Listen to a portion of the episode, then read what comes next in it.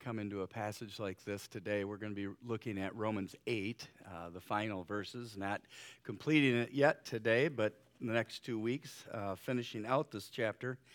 And uh, you have the title in your Bible, probably, as I do, and really the title of this message uh, for the next two weeks is More Than Conquerors.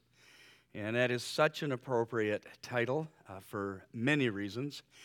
Uh, for how many, you know, he talked about the fact that we have no accusers, right? There's no, no condemnation in Christ Jesus. That's how Paul started this chapter out. There's no condemnation. Yet, do you have condemnation in your heart? Have you been condemned by others? Has circumstances and things in your life condemned you? Every single one of us. And so it, you come to a passage like this and you realize that uh, unless the Spirit of God leads, unless we open our hearts to this um, and realize uh, that um, the, the desperate need that we have for, for Jesus in our life, the desperate need, uh, even, even Lord, uh, don't we even set up defenses in our own lives against them? And we live our lives kind of protected against the condemnation?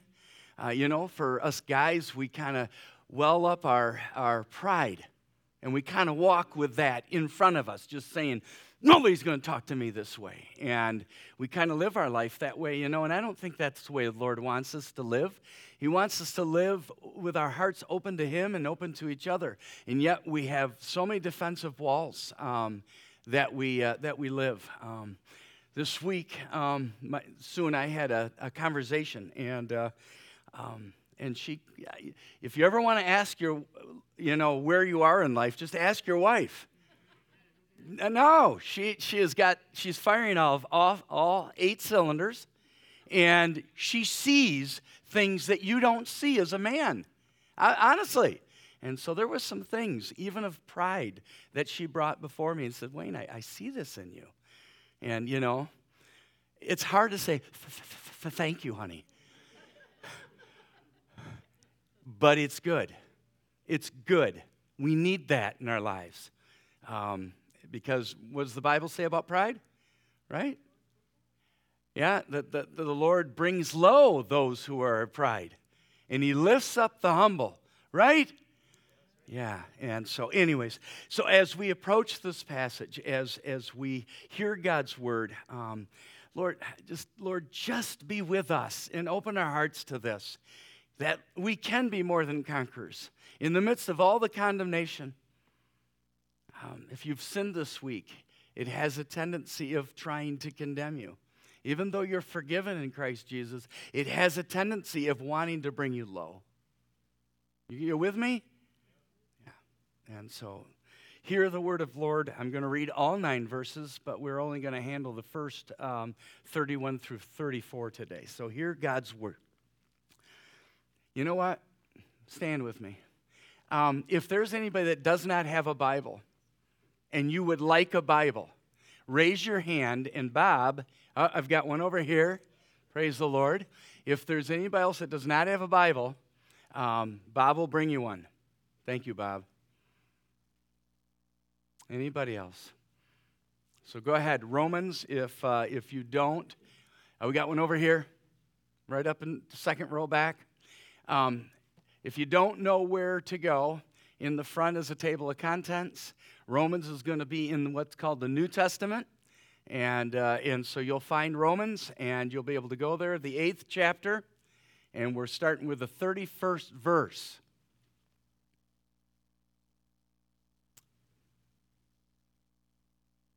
Okay.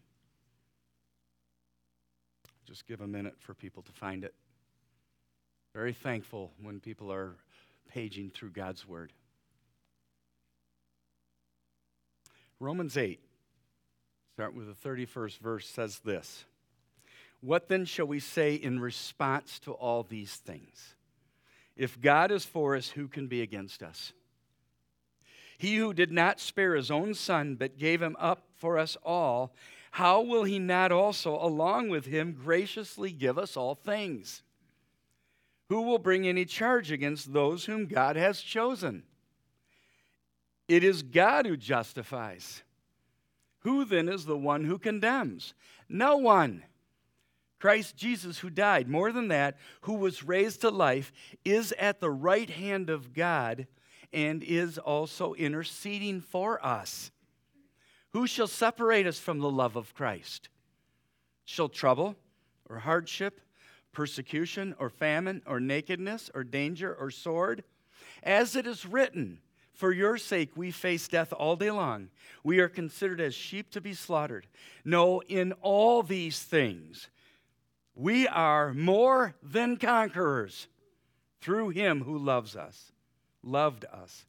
For I am convinced that neither death nor life, neither angels or demons, neither the present nor the future or any powers, neither height nor depth or anything else in all creation will be able to separate us from the love of God that is in Christ Jesus our Lord. Thus ends the reading of God's holy and inspired word. You may be seated.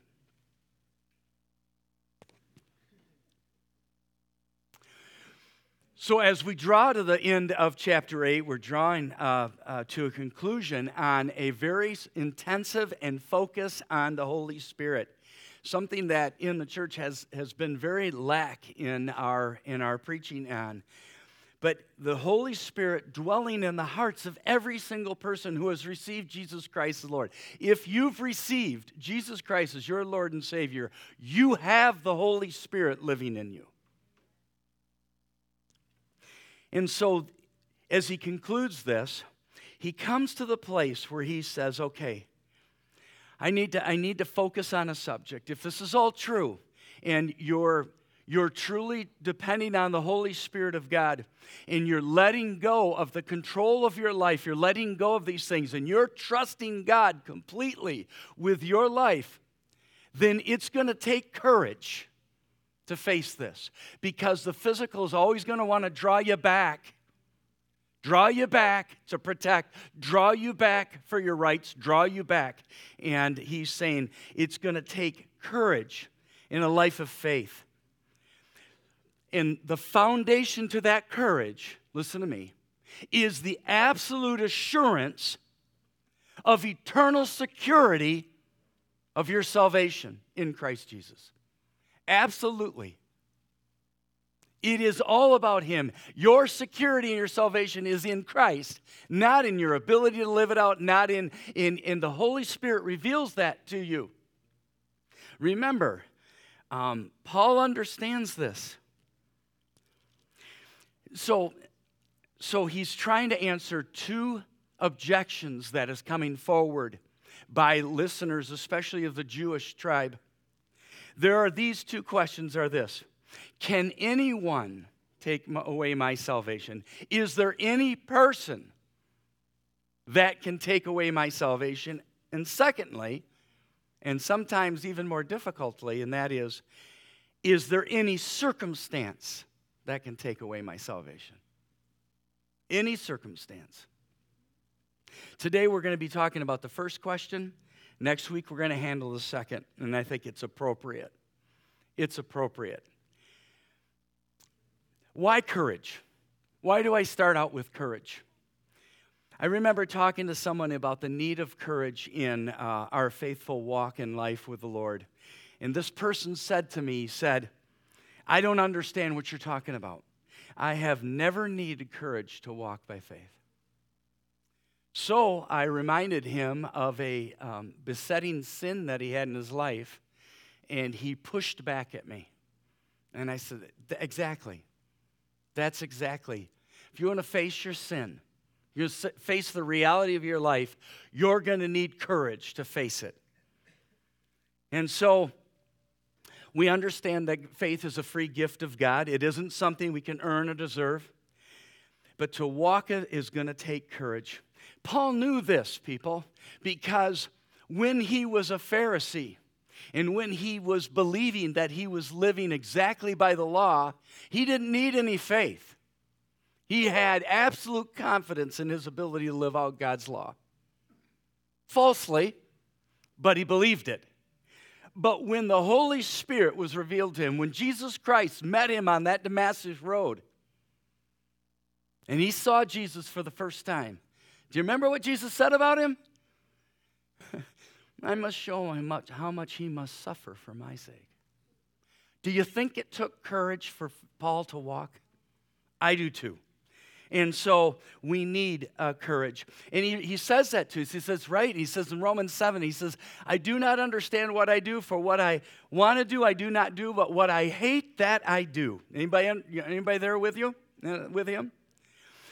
Paul then came to the place of courage when he came to the place where he said, What a wretched man am I!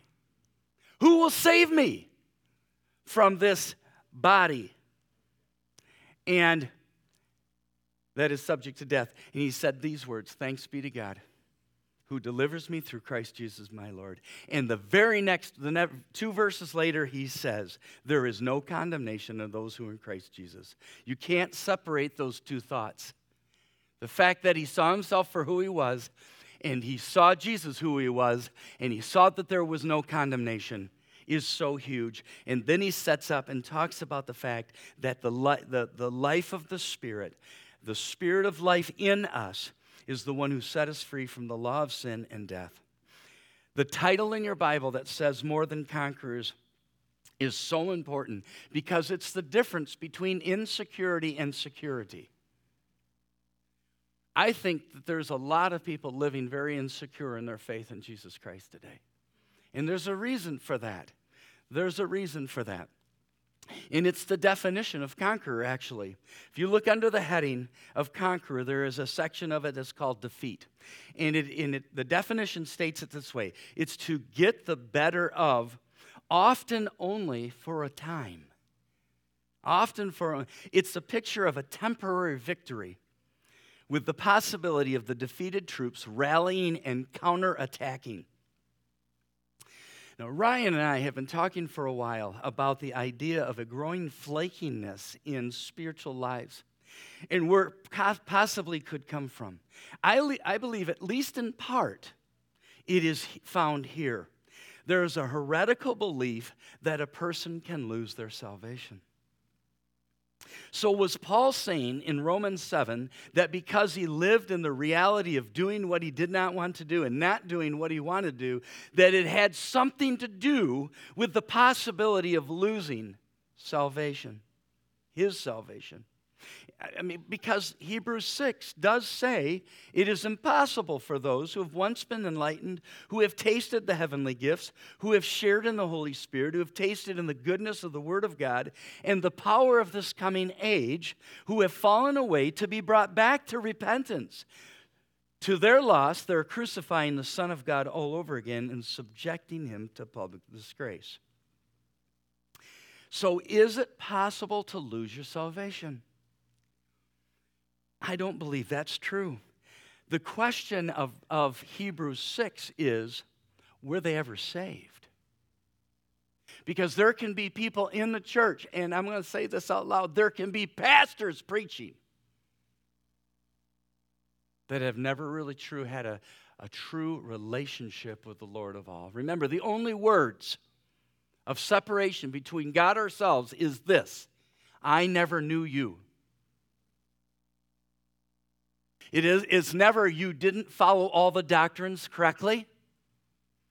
It isn't even the fact of you, you didn't obey me. It's I never knew you.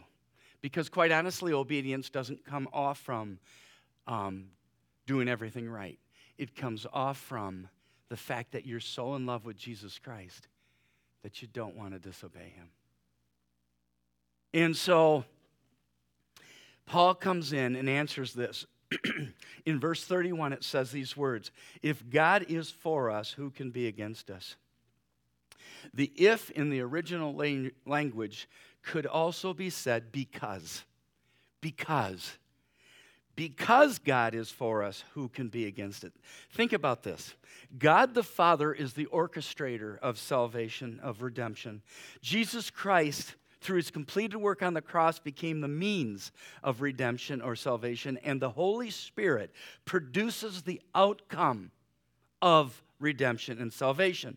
Another way you can say it is that the Father initiated redemption, the Son validated the redemption, and the Holy Spirit activated the redemption. Jesus said in John 10, listen to me, my sheep listen to my voice. Right now, you know you're his sheep if you're listening to him. I don't care if you're listening to me. Are you listening to him? Because he's speaking to you today. That's why he brought you. He wants to talk to you. In fact, he wants to talk to you every day. Do you believe that? I believe that. My sheep listen to my voice. I know them and they follow me. I give them eternal life and they shall never perish. No one will be able to snatch them out of my hand. My Father, who has given them to me, is greater than all. That's an important statement because if there is a possibility of condemnation, it's because there's somebody greater that has the power to condemn. And sometimes in our hearts, we put people there, or we put circumstances there, or we put action there. My Father, who has given them to me, is greater than all. No one can snatch them out of my Father's hand. I and the Father are one. The point is, is that God is not only the giver of redemption or salvation, but He's also the sustainer. He's the sustainer. Like I said, only, only if somebody is greater could redemption be taken away from anyone.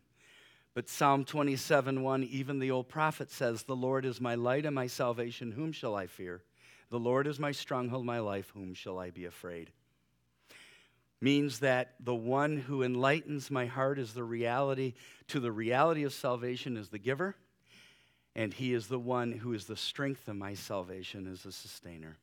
Isaiah 40 tells us that God is the one who sits enthroned above the circle of the earth. Above the circle of the earth meaning no one is higher than God. So the title becomes the reality of truth because God the Father orchestrated, because the Son is the means, and because the Holy Spirit is the one who produces the outcome. The victory of redemption has never been and will never be temporary victory over our enemy Satan. For those of us who have embraced the truth, Jesus Christ, our salvation is secure for all eternity in Him. So we can be more than conquerors. More than conquerors. And so Paul wants to drive the nail on this to his objectors. He wants to, he wants to, he knows they're objecting, that he, and he knows there's reasons why they're objecting. So he answers these questions. In, the, in this first uh, uh, 31st verse, it says, If God is for us, then who can be against us? Who can be against us? And the question answered here is this can any human cause us to reject our salvation, or do they have the power to take it away from us? This is a relevant question. It's a relevant question for Paul because he was being followed by Judaizers who continue to combine, uh, come, come behind him and say that this grace of God is not real. It's only real if you are circumcised and if you follow the Mosaic law. That's the only way you're going to be accepted by God. But it's also real in our time. We live in a time where there has been a great um, um, turn away from the church. And you young people, you are the ones that are being challenged the most right now because you're not being necessarily led by your parents or by others to the Lord. And so the real question is for you guys, you younger people, is what are you going to do with Jesus? Right now, what are you going to do with Jesus? Don't let that question go by. Because there is an attempt by parents not taking children to church, by adults not teaching the truths of the gospel in schools or any other places that is this really real? And there's a threat there. Just like there wasn't, as, as Paul was leaving Ephesus and going to Jerusalem, knowing that he was going to be uh, taken captive uh, by, by the leaders in Jerusalem, he went to the elders in Ephesus and he said these words in Acts 20, 29 through 30. He says, I know that after I leave, savage wolves will come among you. Some of you know savage wolves, don't you? Yeah, you do. And will not spare the flock. Even from your own number will rise, men will arise and distort the truth in order to draw away disciples after them. Paul wasn't saying that people would lose their faith. But what he was saying is that there'd be a hinder and a hurt by evil people trying to deceive them. My example to you is a church that I served at. Uh, was North Holland Reformed Church. It was established in 1847. I got the chance of being there when they celebrated their 150th anniversary. But it was in 1857 that Van Raalte had led these people uh, to their area. And, um, and they had established this church but they didn't have enough money to have a pastor. And so they, um, they had itinerant pastors that traveled from church to church preaching. And the way they paid them was in chickens or eggs or in anything that they grew, they would give to the pastors as payment.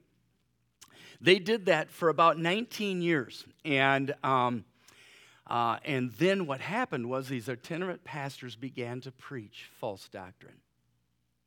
And uh, the, the, the elect believers within the church picked up on, the, on that and they uh, said it's time for us to hire somebody who is going to lead us to Jesus Christ. And so um, Pastor uh, was hired in 1866 to be this church's first pastor.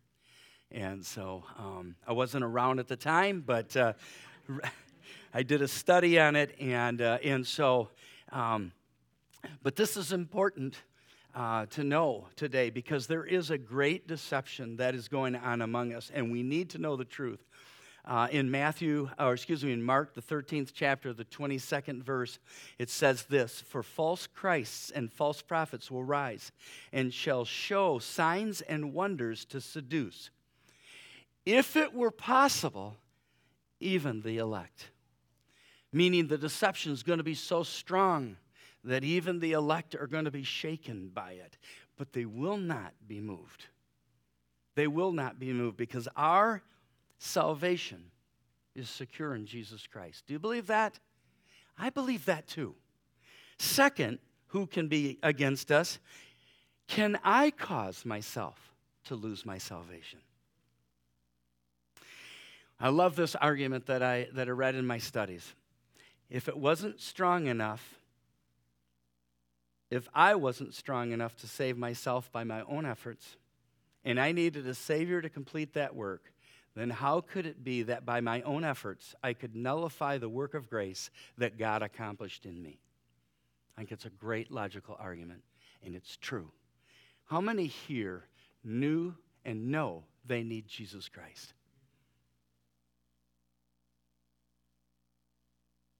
So if you weren't strong enough to save yourself, then how are you strong enough to stop the effect of the grace of God? Not. Now, this is a tough one. It, this has been argued um, over uh, time and time again uh, amongst Christians. There's a doctrine called the perseverance of the saints.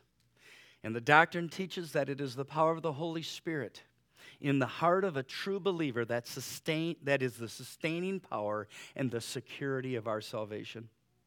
That even one could go far away from the Lord and yet not go outside of His grace. Now, that is an important thing and something that my wife and I hold on to strongly because it is the only way we can be on our knees for our daughter praying, believing truly, if she's elect of God, that even though she's far away from us right now, He is one that His grace can extend farther. And for you that are living in rebellion to God, remember these verses from Hebrews 12, these warnings. The Lord disciplines the one he loves, and he chastens everyone he accepts as sons. So if you are in rebellion to the Lord and you are elected by Him, Can I say this out loud? You're in a really dangerous place because our God knows how to get you back. And is it going to hurt? Yeah, it's going to hurt. So today, if you say, That's me, uh, right now, right now, right now, get on your knees and say, Okay, I see it. I see it.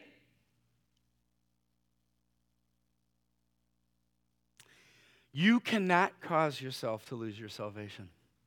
Now, that's a hard one. How many people here have struggled with that one? Yeah. Yeah. Yeah. Just don't forget this. If you weren't strong enough to save yourself, you're not strong enough to lose your salvation. Rest in that. Let the peace of Christ reign over you right now so that it becomes your hope. And you know what? When you have hope, you know what you do? You turn from your sin. When you have hope, you know you can return to God. And you hear his voice say, Come back to me. Amen. Amen. So we've looked at others, we've looked at God, or excuse me, we looked at ourselves. The next one is how about God? Can God take away our salvation? If it was God's love of the world that caused him to determine a plan to save it, couldn't he also change his mind and take away our salvation? I've actually had people that have said this to me. It might sound a little strange to you, but I've had this. You know, God's just really not, He's not for me. My life has been such, and we'll get into circumstances next week, but my life has been in such a thing that, that God, obviously, He's not for me. He's not for me. Time at Set Free Ministries, I, have, I heard that time and time again. This, of course, flies in the face of Scripture. I love the verse in the Old Testament says that God does not change, so we are not destroyed. His love does not change, and so we are not destroyed. But verse 32 really does um, answer this question the best. Verse 32 says this He who did not spare his own son, but gave him up for us all, how will he not also, along with him, graciously give us all things? See, if God chose to crush his own son on behalf of all those who would believe him while they were wretched sinners, while they were his enemy, listen, remember that. God demonstrated his love for us while we were still sinners. Now, I, I don't know that we reflect on this enough. When I was his enemy, when I was against him, that is the time when Jesus Christ died. If that's true, how much more will he do for those who have received him and now are seen as his children? Would God do less for believers after they're saved than he did for them prior to their salvation? The answer is no. Much more. Much more. Once I was adopted into the Ondersma family, not only did I enjoy the love that brought me into that family, but I also enjoyed the benefits of being in the family socially, financially, the security of a home, the warmth of training, guiding, directing, and support to live a life. Now, I'm three times the police car came to my, our house because of me. I was not a saint. I gave my parents a run for their money. But I can tell you this listen to me. Never once, never once did I ever felt like I didn't I wasn't a part of that family. Never once did my dad say to me, I am so disappointed in you. I don't see you as my son anymore. Never once. And for those who are in Christ Jesus, that is the security that you have. Are we going to let the Father down? Uh, are we going to let the Father down? There's times that we'll sin, but never once will He tell us, You're not my son. Never once. I let my parents down. I've let some of you down at times. I have. Never once has the Father said, You're not my son.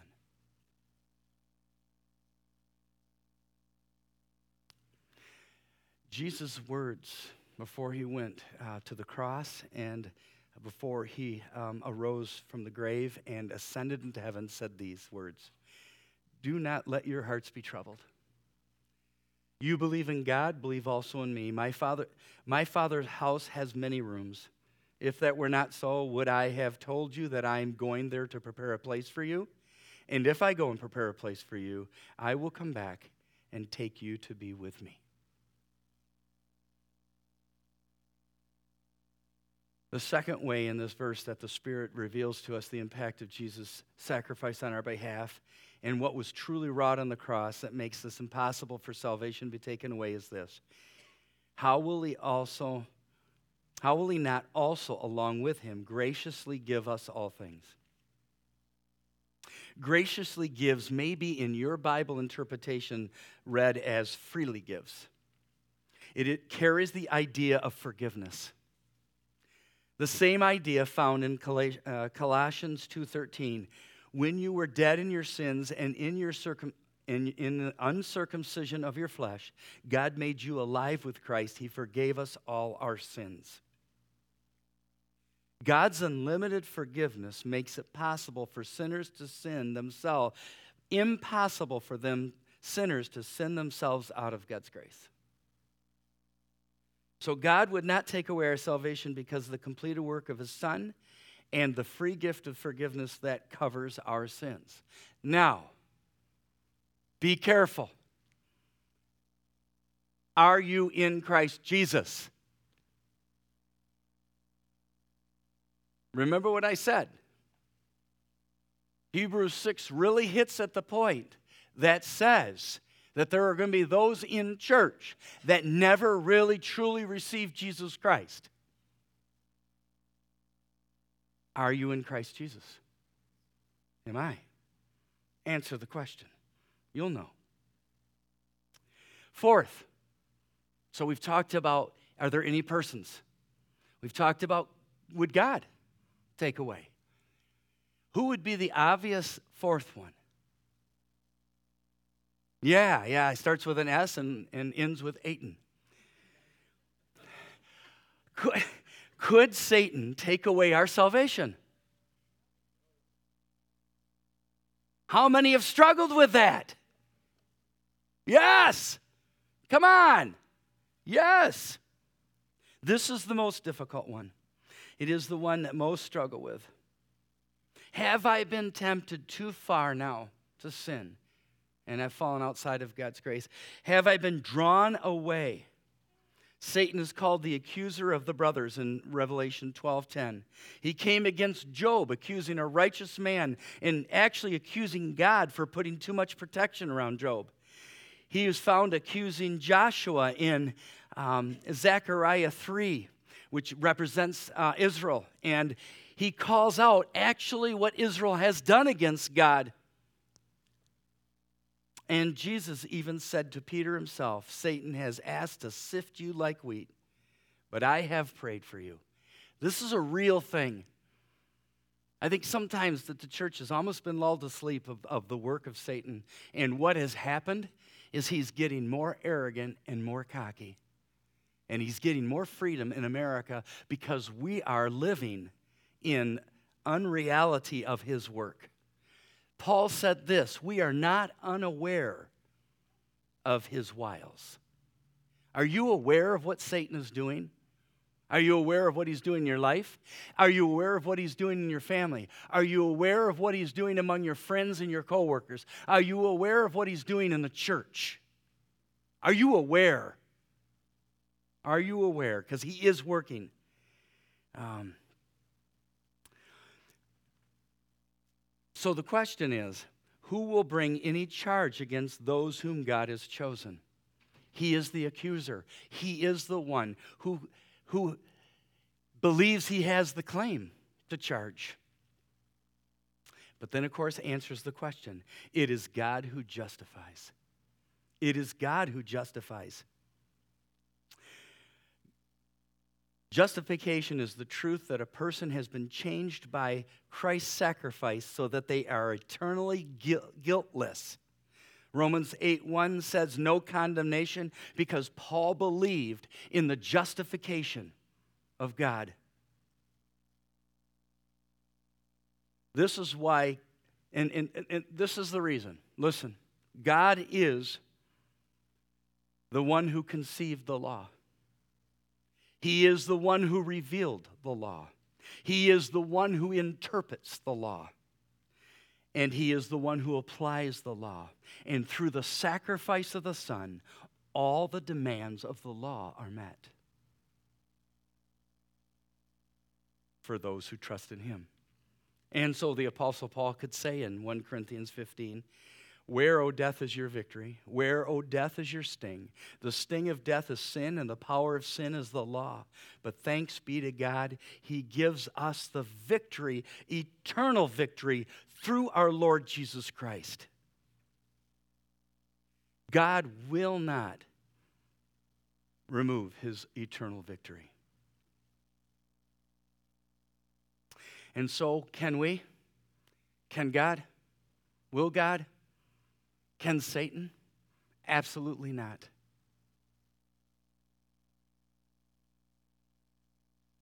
You're going to fight that one. You're going to fight that one.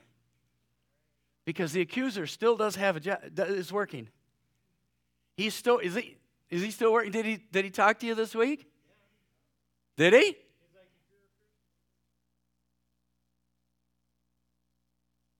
That is not easy. That's why it's so important to hold on to the truths of Scripture, to know that God is the justifier. Because, and he has that right because he's the lawgiver. And if he's the lawgiver and his son paid the, the total price, took the curse, paid the total price of the law for your sin, total price of your sin against the law, and you're totally forgiven, stand up, O Christian. Walk. Do not be under the weight of condemnation. Now, there's one person left. Who is it? Mm-mm. We already talked about that one. Who's the only one left in the universe? Who's the one that went to the cross? It's Jesus. He's left. He's left. Absolutely. Verse 34 Who then is the one who condemns? No one. Christ Jesus, who died, more than that, who was raised to life, is at the right hand of God and is also interceding for us. Would Jesus take back his salvation? It's, it's, it's, it's a great question. Paul makes four points of truths here that testify to the idea that it would go against Christ and against his promises. Listen to him. First, Jesus died. Because of his death, he paid the full penalty of sin. He bore the rightful condemnation on himself so that we could bear the rightful place before God, God's righteousness. He who knew no sin became sin so that we could become the righteousness of God. Amen. So it's his death. He's raised from the, from the dead, is proof that he has victory over sin. The grave could not hold him because he conquered death, not just temporarily, but forever. You remember Martha and Mary when they came to him and said, If you would have been here, our brother would not have died. What was Jesus' words? I am the. Yes. Man, somebody needs to hear that today because somebody here is under the condemnation of their sin that even they did this week, and they need to realize that Jesus Christ is the resurrection and the life. He who believes in him, even though he dies, will, shall live, and even and if you believe, will not die. Do you believe this? Yes. Amen and amen. So, not just died, not just raised the dead, but did you notice it? Sitting on the right hand of God. Whoa, that, that is huge. Philippians 2 says he humbled himself by becoming obedient to death, even death on a cross. Therefore, God exalted him to the highest place and gave him the name that is above every name. Do you wonder why, when the name of Jesus is spoken, that some go yes and some go no? Because it is the name that is above every name. And he humbled himself, and he's at the right hand of God. Now, the interesting thing, yeah, it, it, it, goes back to the psalmist. David said this in, in 110, right? You remember this? It says, it says, The Lord says to my Lord, Sit at my right hand until I make your enemies a footstool for your feet. Now, this is an interesting point. Did you know that in the temple there were no seats? Do you know why that is? Because the, the work of the priests were never completed never completed because in of themselves they were not satisfactory. Anything done exteriorly does not satisfy the action that needs for our salvation. But notice that when Jesus Christ ascended into heaven, he what? Go. Yes, the mercy seat. He became the mercy seat of the Holy of Holies. Good connection. Yes, absolutely. And he sat at the right hand Father. Now that's interesting. The, I'm going to preach on this in a couple weeks. The first action of a Christian is to sit. What? We're sitting right now. No. Listen, sit in the completed work of Christ. That everything he did for you on the cross is complete. And you sit in that completion, and your soul rests in something that's called Sabbath rest. It is unrest that leads many of our lives day in and day out. Amen?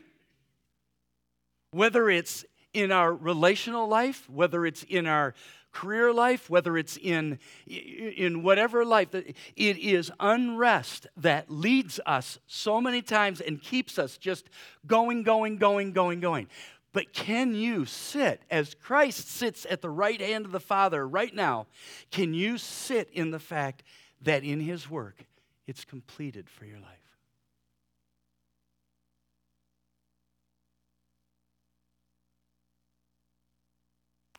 Remember, um, and I may have said it before, I'm older, so I repeat, but my sister in law was dying of cancer. And we were all there as a family. And, uh, and my wife was crying. And she looked at my wife and said, Oh, honey, you don't need to cry. I'm okay. And as we were reading Revelation 21, she went home to be with Jesus.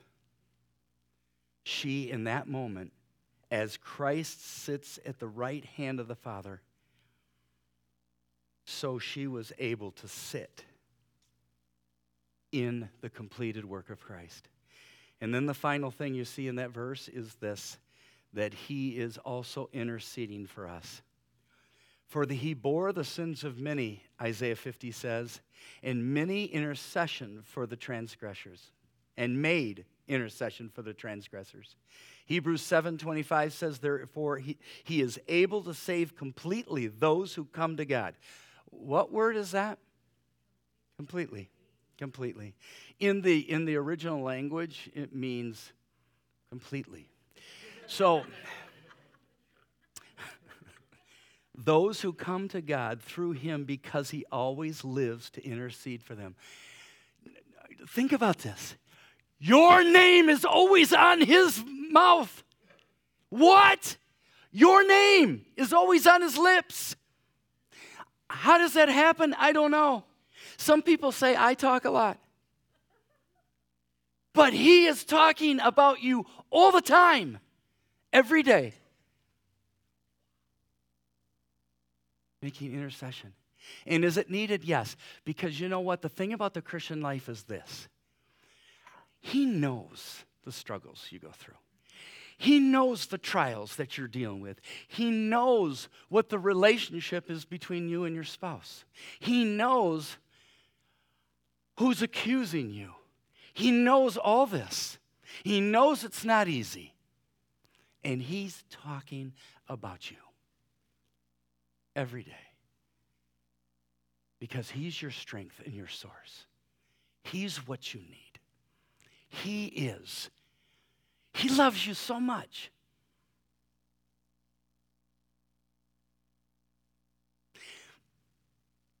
You ever have a relationship that you just, I mean, you're talking to each other and it's just like you have this thing going on, and then all of a sudden something happens and they're not talking about you anymore, or you're not talking about them anymore, they're just gone? Has that ever amazed you? How somebody can be so deeply in your life at one moment and so gone the next. It's not Jesus. It's not Jesus. It's not Jesus.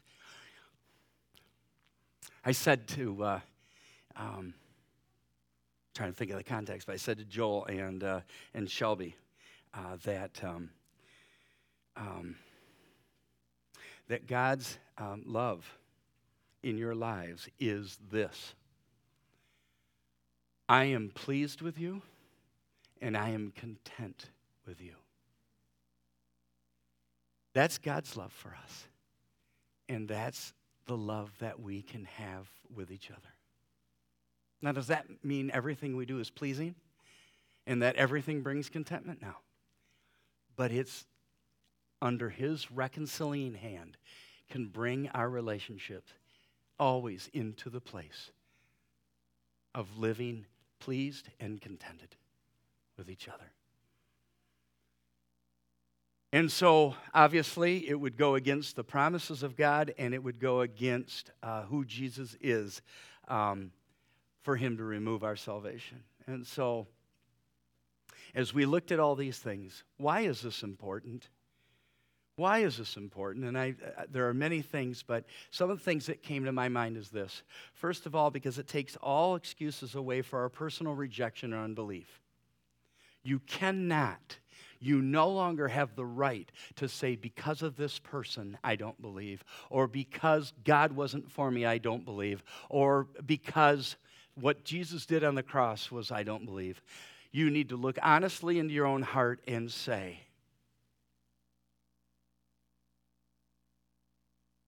either I don't believe because of my own rejection, or I, I do believe because I know who Jesus really is. Secondly, we don't have to be afraid to challenge people in their faith. I have heard people say, you know, I don't want to say this that strongly because I could push them away from God. Uh, can you? No, no, say that out loud. Can you? Can you?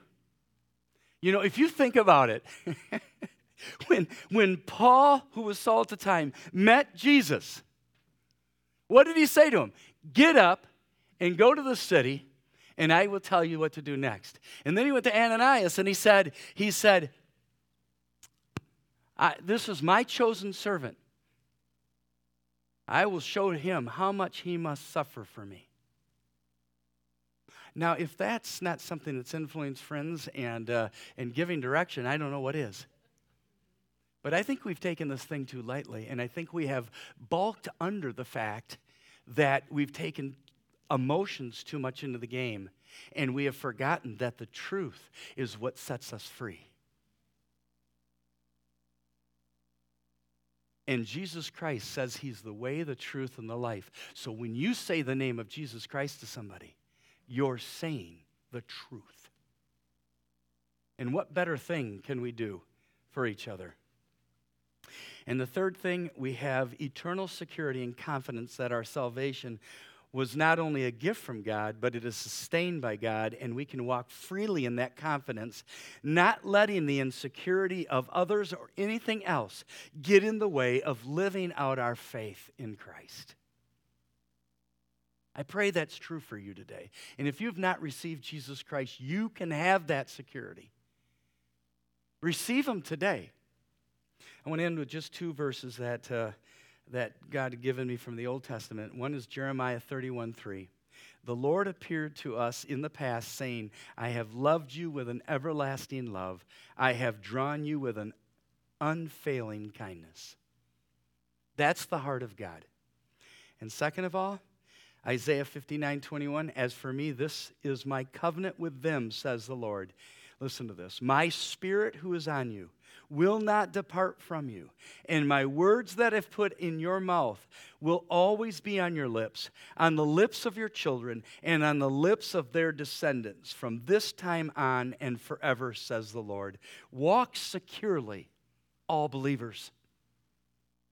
If you believe in Jesus Christ, no matter what you're, you're facing today in a world of people in, in, a, in a world that wants to say your faith is nothing, walk securely in Jesus Christ.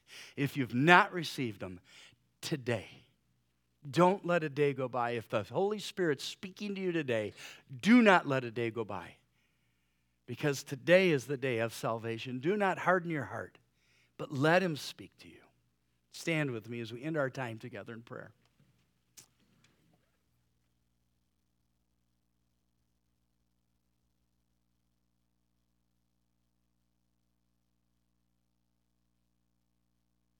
Father, as we come, uh, Lord, I just I want to thank you for your word that's true. I want to thank you, Lord, that in you we are more than conquerors.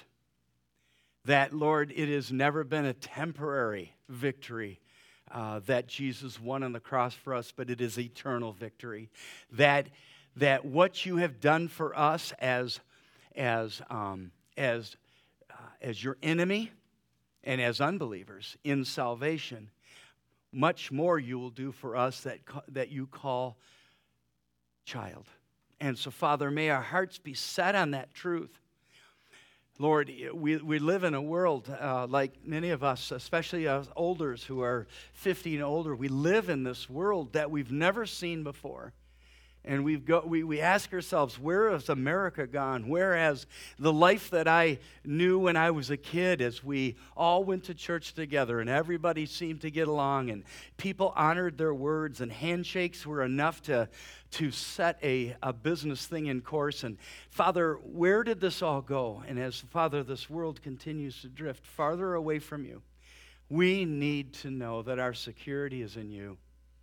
Father, minister to our hearts, talk to us, speak to us right now.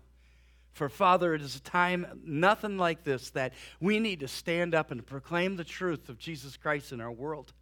And that people need to come to know you personally. Uh, for time is short, and you're returning. And we can so easily be brought in um, uh, with the scoffers that say, um, Everything is the same as it was before. May we realize those are words of unbelief. Father, it is words of belief that say Jesus could come back at this moment. And so I must be about my Father's business. So, Father, just bless these words. Thank you for this time together. Thank you for attentive listeners and for your word that's truer than the speaker. And, Father, speak to us in a way that causes us to draw closer to you and closer to each other. In the name of your Son, Jesus, amen.